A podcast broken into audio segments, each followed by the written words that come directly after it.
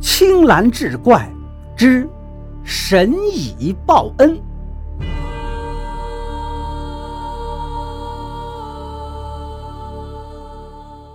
话说清朝时，扬州府东台县有一个叫孟生的人，天资聪慧，十六岁便中了举人，大家都称他是文曲星下凡。可在之后的十年间，孟生屡次进京赶考，都是名落孙山。这一年又值大比之年，孟生早早的赴京，借住在京郊广安门外报国寺中，继续温习备考。这一天，孟生读罢书，坐在一棵树下休息，不经意间看见一只黑蚂蚁误打误撞进了蜘蛛网。左冲右突，无法脱身。孟生呢，便伸手扯碎了蜘蛛网，救出了黑蚂蚁。那蚂蚁爬到树下，围着孟生绕了三圈，才逶迤而去。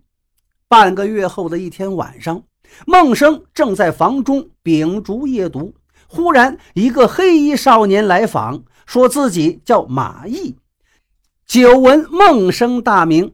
孟生见这个马毅长相俊美，而且谈吐不凡，顿生好感。两个人一见如故，相谈甚欢。闲聊之余，谈到即将举行的会试，孟生有些信心不足，说：“倘若金科再不能金榜题名，他就归隐乡里。”这个马毅就劝慰孟生说：“凡人做官都是为了发财，不做也罢。”孟生正色道：“我做官。”可是为了造福天下苍生，倘若是为了贪财，日后必遭天谴。马毅一听，沉思半晌，说：“那我能帮助你。”临考前夕，马毅带来一篇做好的文章，叮嘱孟生务必要好好的熟读。第二天拿到考题后，孟生发现那文章与考题极其相似，于是一挥而就，头一个交卷出场。发榜那天，孟生从头到尾看了几遍，竟然没有自己的名字，于是急得团团转。这个时候，马毅来了，说孟生的卷子被主考官调了包，改成了主考官的侄子的姓名，被皇上钦点为状元。孟生闻言是心灰意冷，转身要走。马毅拉住孟生，说：“我有办法。”蚂蚁话音刚落，无数只小蚂蚁从四面八方向端门聚集。他们爬上金榜，啃掉了状元郎的名字，然后组成了孟生的姓名。原来这蚂蚁乃是修炼多年的蚁精。那日被孟生救下之后，发愿要报恩。孟生到这时候才恍然大悟，感激之情溢于言表。蚂蚁啃咬金榜之事，立刻就传到了皇上耳朵里。皇上觉得这是上天在警示自己，有人科场舞弊，于是下旨彻查此事。事情很快真相大白，作弊的主考官状元郎被斩首，孟生被钦点为新科状元。数年之后，孟生已成了权倾一方的封疆大吏。早已把当年保国安民的远大抱负抛诸脑后，开始了卖官鬻爵、贪赃枉法，也把坏事做了一个尽头。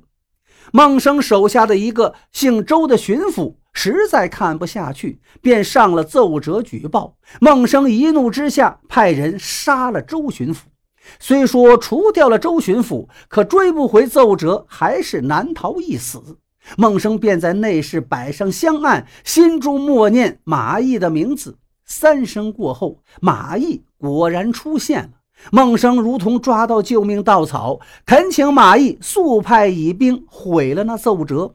马毅淡然一笑，道：“我现身之前，已经替你毁了那个奏折。”孟生一听如释重负，连连拱手称谢。